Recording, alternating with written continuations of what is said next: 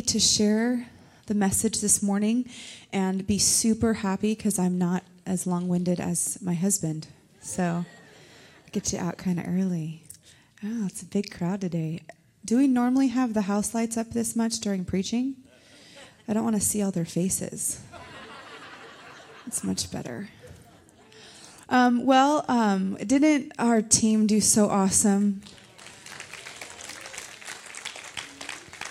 My awesome husband is so incredible. It helps that he's really hot and I love him and he loves me so much. but he's my favorite. And um, to celebrate him, he actually is going to be over 40 next week. I'm just rubbing it in a tiny bit because I'll be 30 something later on in September. Not going to tell you. Um, so, my husband's birthday is, we're going to celebrate next Sunday. We're going to have cake, and if you want to bless him, you can bring a gift, and we'll have a table set up, and we'll hang out afterwards for a little bit. But he is going to be 41 years old on the 29th. He looks good, huh? I know, I know. So, um, so we're going to celebrate him next Sunday. But I, um, I get the privilege of just bringing a message to you guys this morning. And um, let me just really quick pray and get all my little jitterbugs out of my system.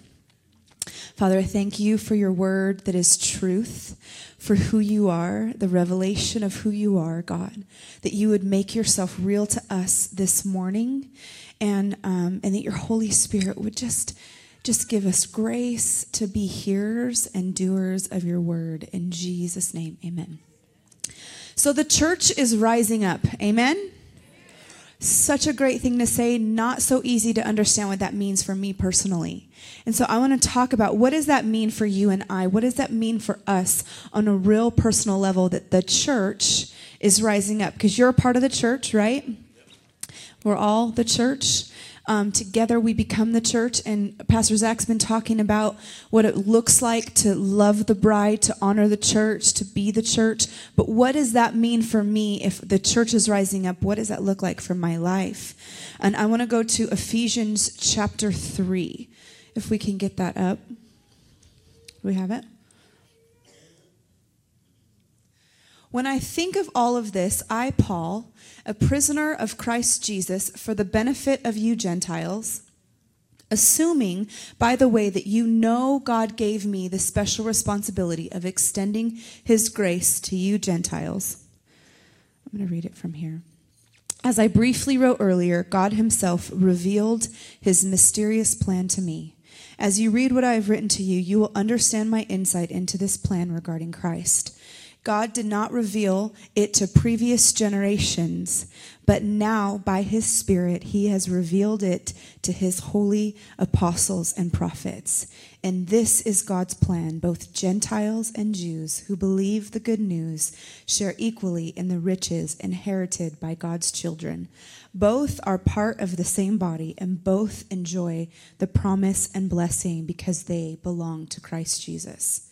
By God's grace and mighty power, I have been given the privilege of serving Him by spreading this good news, though I am the least deserving of all God's people. He graciously gave them gave me the privilege of telling the Gentiles about the endless treasures available to them in Christ. So I have 3 points for you this morning and the first point is stop looking other places and discover the treasure that's in Christ. I think sometimes we forget that God revealed the mystery. God revealed himself. He gave Jesus.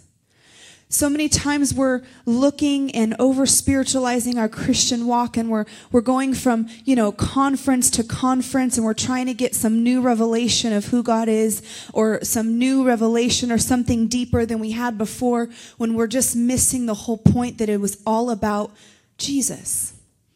It's all about Jesus. You don't need some new revelation and some new mystery revealed to you that you don't already know in the life of Christ. Jesus reveals it all. It's about Him, it's about Jesus. I think, you know, um, we can learn so much from teachers and leaders, and I read books all the time I'm constantly trying to, you know, f- read books and and find out more about what God's word says from different perspectives. But if that is what I'm doing to pursue God's heart, or um, is, if that's what I'm doing to to find who He is, I'm missing the whole point. He's right in front of me. Everything He is is before me. Jesus was revealed. Who God is was revealed through Jesus. And if we miss that, we'll miss the whole thing we miss the whole thing. We, we can't um, we can't overthink this stuff. We can't overthink Christianity. We can't overthink who God is. Just we have to embrace the realness that Jesus is everything that God is. God revealed himself through his son. You know, if we if we pass over the gospels to find out to try to find out how we live our life, we've missed the point. Jesus is the reality. Jesus is the revealed revelation of the Father. He's the perfect revelation. You know, um, there was a time in our lives before we had a church where um, we had an abundance of stuff, like lots and lots of stuff. Um, everything we needed was provided for because we worked really, really hard and we made really good money. And in that, there was still this lack inside of me. You ever heard of the term keeping up with the Joneses? Where you you have more, but you want more because somebody has more than you, so you keep trying to get more. Um, that just creeps into us, especially as Western um, people. We live in this world where you know the haves and the have-nots, and if you have, you need more. And I lived in that kind of life. I was a Christian, but I I had everything I needed, but there was always something lacking. I was never good enough for God and I didn't have everything I needed and I wasn't whole or healed, but I was still pushing to get more stuff and more things. And then there came a time when we had nothing.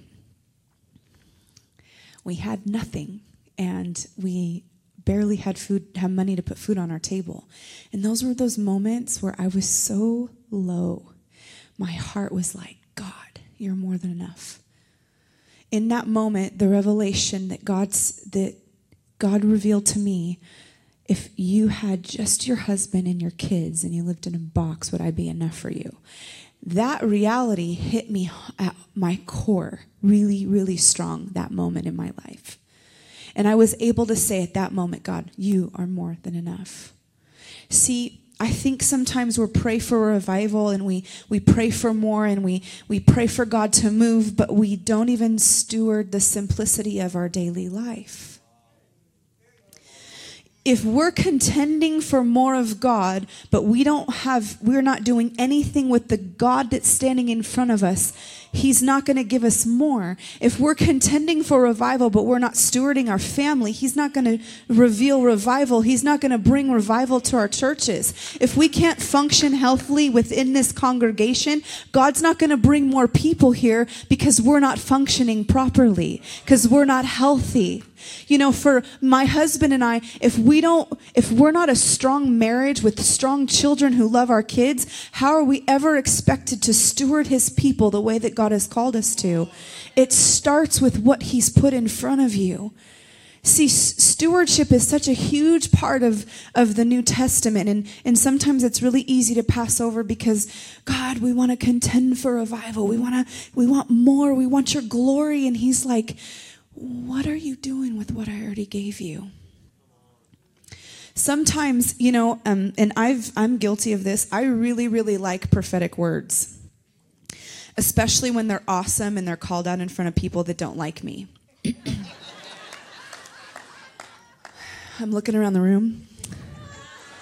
Did you hear what the man of God said about me? Next time you try to talk about me, just remember. No. I'm kidding. That's what you guys are all thinking too. so, um, but th- I remember this moment where I was hungering and desiring a word of God, a word from God, a prophetic revelation, a God, just speak to me what you want to want uh, me to do with my life, what you want to do with me. Please tell me. And he was like, "Do you remember what happened the last time? Do you remember the words that I spoke the last time? Yeah, it was so awesome. What have you done with that? You want more, but you haven't stewarded the treasure that I've already given you.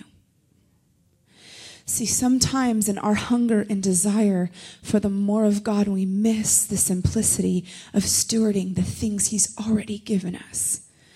Some of the most valuable treasure in our lives are the ones we bury up with dirt and forget about.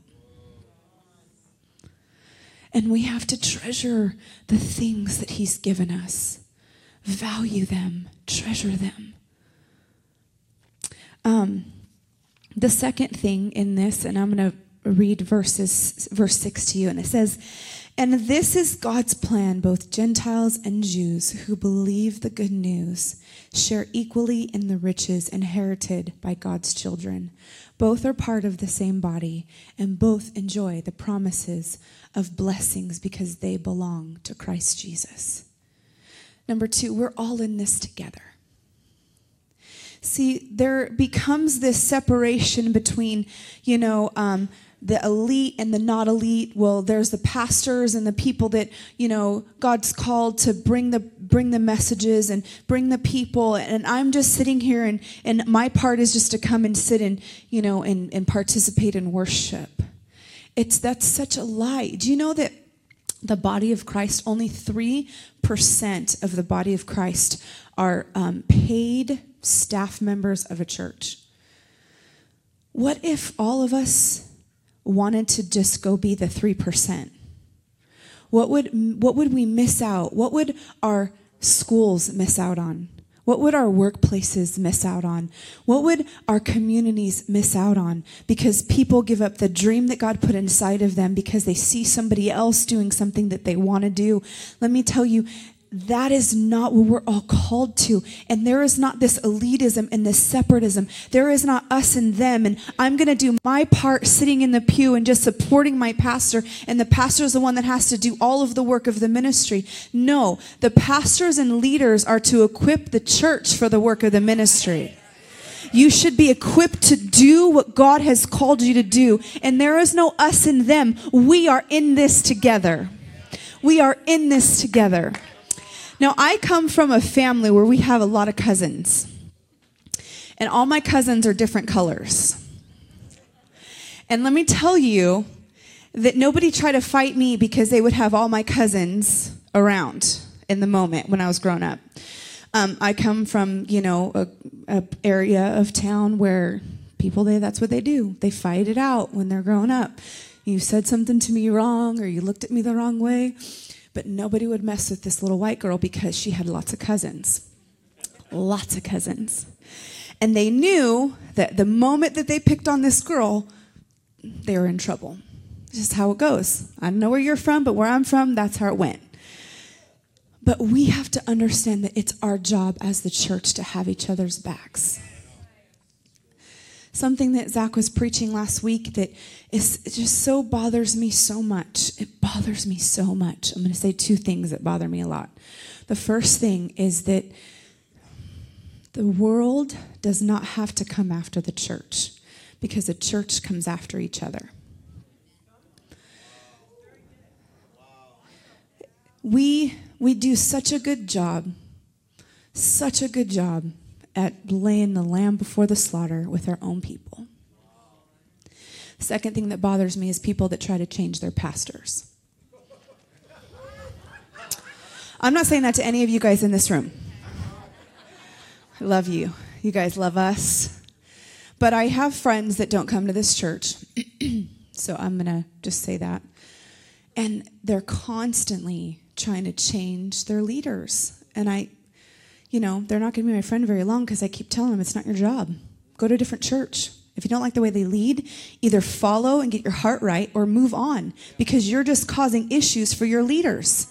You're just sitting there trying to tell them how to lead when they're the one that God has called to lead their ministry.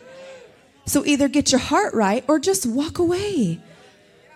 Um, and I know that it's um, as the pastor of this church, as one of the pastors of this church, to say that. It might be harsh.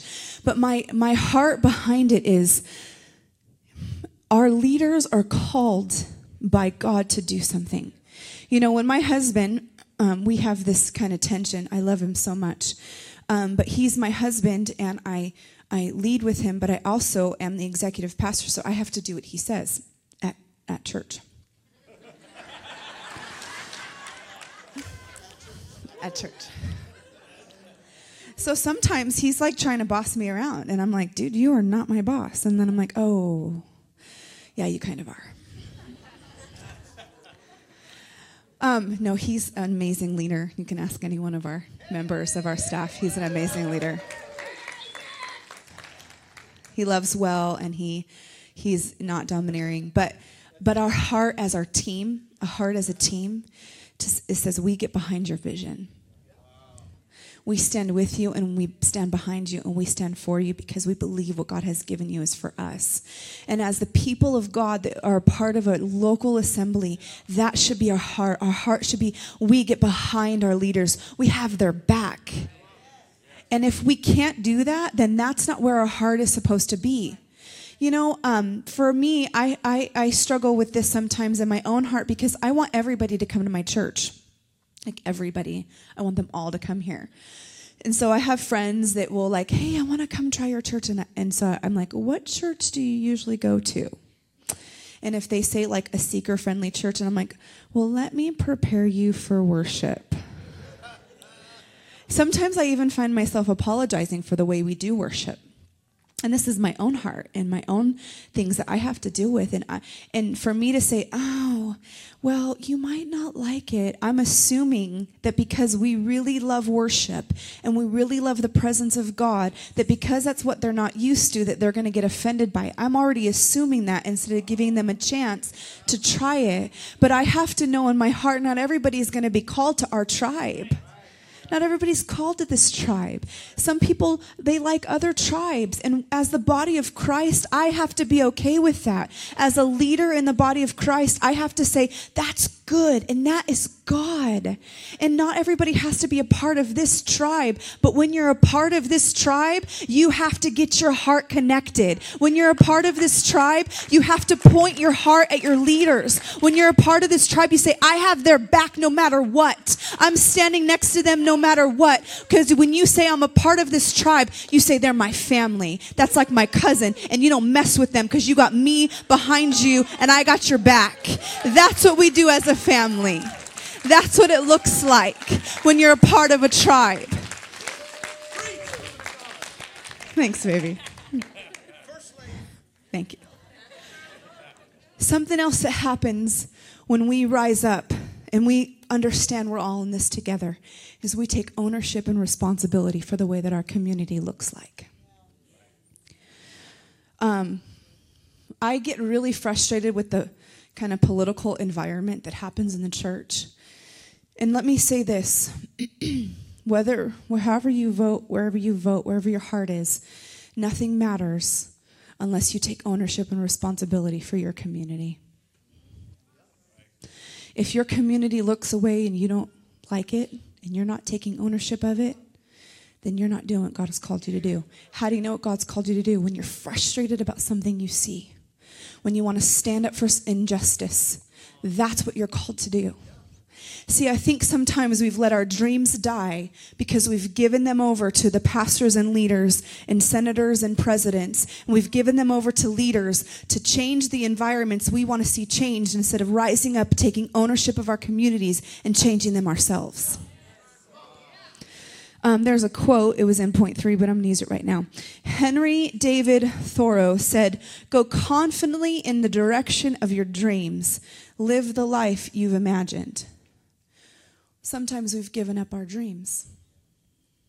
We've given up. We've given them over. We've said, That's great. I want to see this happen, but that's, I'm not going to be able to do that that you know a pastor has to do that or an evangelist that's their job or you know it actually needs the city officials and the government that's who's supposed to change this part of my city you know we see child poverty or we see prostitution or we see drug addiction or whatever we see that just rises up this injustice on the inside of us but we give over our dreams to somebody else we've stopped living we've stopped dreaming we've stopped believing that we can do it we have to do it.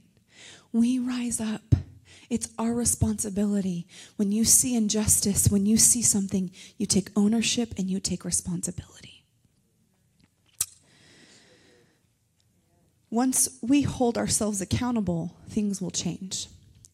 You know, the early church had this idea, and it might be a little extreme, but the early church had this idea that if a child died of starvation and you had bread in your home, you have blood on your hands. If somebody was in the street and they died because they were homeless and cold and you have extra jackets in your closet, you have blood on your hands. That's how the early church saw their communities. They took ownership. You want to know why the gospel traveled so rapidly in the early church? They took ownership of their communities, of their families, of their streets. They took ownership. Verse 3, um, I mean, part 3. I'm going to read verse 7 and 8. By God's grace and mighty power, I have been given the privilege of serving Him by spreading this good news. Though I am least deserving of all God's people, He graciously gave me the privilege of telling the Gentiles about the endless treasure available to them in Christ. Number three, don't see it as a problem, see it as a privilege. This thing called Christianity. It's not just something you receive, it's something that you give. And you have to call it a privilege. You know, I was reading about the church of Ephesus and, and um, when Paul wrote this, and um, he was in this was the first time he was in prison for his faith. And the church of ephesus was much like las vegas. They worshiped this sexual goddess that paved the streets in gold and, and they worshiped these sensual things and these immoral things and they worshiped money. And that's who paul was writing to a church that was in the midst of this really terrible city. Doesn't it kind of feel like that sometimes when we're in Las Vegas? I mean, I don't really feel like that, but when other people come to my city, they're like, yeah, such a terrible place to live. I'm like, I don't see that. I was born and raised here. This is what all I know. But um, I also don't live on the strip. I live, you know, in the suburbs. So um, I don't really get to see it all that often. and I, who goes to the strip except for a nice dinner? Um, but we have this privilege. Now, Paul's in prison. Not, not the second time he was in prison. I could understand if it was the second time he was in prison and was calling it a privilege because he knew that God would have gotten him out the first time, right? Um, because if God gets you out of something, then you get into it again. You understand, oh, he's faithful. But the first time, you're like, oh my God, where are you? First time he's in prison, and he writes to the church, and he says, he says, I have been given the privilege of serving him by spreading the gospel. The privilege of serving God by spreading the gospel. You know, there was a moment um, where my husband pulled my son aside, our oldest son, and said, you know, you're getting older, dude, and I, I, I want you to engage in worship. You know, our daughter is a such a worshiper. She has a heart of worship, and um, and so she, it's easy for her to just come in and she just gets wrecked on Sundays. But you know, my son, he's getting older and he's getting to the age and and uh, my my husband had a talk with him. He was like, "Honey, I want you to engage in worship. I want you to to come and be a part of it, and and let God touch your heart. You know. And these are stuff you have to teach your kids at at 14 years old. That's not his priority, and I understand that. And as parents, we get that. And then we did this family devotion, and the scripture we read was Matthew 11, 28. Come to me, all you who are weary and heavy laden, and I will give you rest. Take my yoke upon me, upon you. Teach, um, let me teach you because I'm humble and gentle of heart, and you will find rest for your soul. For my yoke is easy and the burden is light. And you know what my son said in that moment? He said, God's told me that being in his presence is not hard. It's easy. Like that's what he got out of it. Sometimes we we take it as such an obligation to come before the Lord and spend time with him or even talk to the broken person that our heart is like pounding. Have you ever been in those moments like you're in Starbucks and your heart's pounding and you're like, I just know they need Jesus, but I'm just way too shy or I'm not going to do it. Like it's happened to me and I have not done it. So, um, but then there's moments where it happens and I say something and God moves and He touches hearts. But it's not an obligation. It's a privilege. This thing called called Christianity, there's the privilege. And let me tell you what he said. His grace and his mighty power, it empowers us to serve God and to preach the gospel. See, the heart of Paul said it was only the only things he needed was the revelation of who Jesus is and his own humility and tenacity. He Paul said, I am the least deserving of God's people. Paul wrote three quarters of the New Testament, and he said he was the least deserving of all God's people. The humility and tenacity of a person that understands the revelation of Jesus can change their whole world. The humility and tenacity of one man that has a revelation of who Jesus is will change the whole world. Change the whole world. I want to be like that. I want to be like that. I'm going to close with this scripture, and it's going to be behind me. It's in Second Corinthians chapter 4, verse 7. It says, We now have this light shining in our hearts. But we ourselves are like fragile clay jars containing this great treasure. Do you ever feel like that? Like a fragile clay, nothing, but you carry the treasure of God. You carry His glory. This makes it clear that our great power is from God, but not ourselves. You know, the spirit that raised Jesus from the dead is the same spirit that lives inside of every heart of every Christian. The resurrection, the resurrection power of God lives inside of every Christian. The resurrection power of God that took a crucified man who lay dead for three days and raised him up. That power lives inside of every one of you. We are pressed on every side by troubles, but we're not crushed. We're perplexed, but not driven to despair. We are hunted down, but never abandoned by God.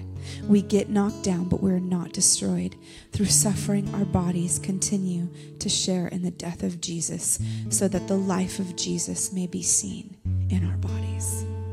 I want the life of Jesus to be seen in my life. Whether I'm a base, whether I'm a bound, whether I'm in a valley or a mountaintop, no matter where I stand, whether I'm in abundance or am in lack, I want the life and the power of Christ to be revealed through my life. I want people to see the real Jesus. A few years ago, there was a rap song, Will the Real Slim Shady Please Stand Up? Sometimes I want to stand in front of churches and be like, Will the real Jesus please stand up? Because the Jesus you're talking about is not the one I serve. The God that you're revealing, this angry, hateful man that turns away children, that is not the God I serve. Can you please, please represent Christ? And can the real Jesus stand up inside of his children? When we live the life, like Paul said, with humility and tenacity, I understand the revelation of Jesus. And it is not a burden, but a privilege. It is a mm. privilege to share the gospel. This is what the church rising up means. It means everybody doing their part. The bride, the beautiful bride of Christ standing in every one of us taking ownership and every one of us saying, I'm going to do my part. I will stand. I will serve God with all my heart. And I'll reach my community. I'll reach the lost. I'll be a light. Do you know that sometimes you don't have to even say anything?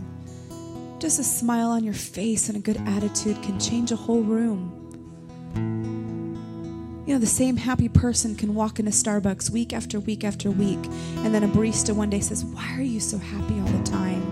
And then you can say, It's the love of God. It changed my life. It's the power of the Holy Spirit. When life doesn't get me down and distractions don't move me, I give credit to the one that gave his power inside of me.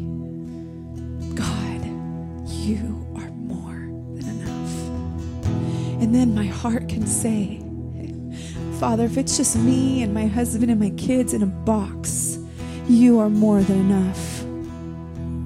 I don't need anything extra. I just need you, Jesus, because you are more than enough. And then you know what he does? Because he loves you so much, he just pours love and lavishes you with riches and glory and honor and virtue because that's the kind of God he is. So let our heart this morning, heart say, You are more than enough for me. I will rise as your church and as your bride. In Jesus' name, amen. Well, I'm going to have our um, prayer team come up, make themselves available to you guys to pray. They're looking at me with heavy hearts like they don't want to pray for people. Just kidding. They're just overwhelmed by the goodness of God, and they both really love me. If you want prayer for anything or you want to respond to this message and you say, I am tired of just being nobody and I want to release the somebody of God in the world, whatever it is, and you just want somebody to pray with you, I just encourage you stand with one of these awesome, amazing prayer people. And if not, stop by our connect table on your way out. Make sure you register for our conference. Our hosts will be out there for you. We love you. If it's your first time, make sure you stop at the Connect table and get your gift and fill out a contact card. Um, we love you. You're dismissed.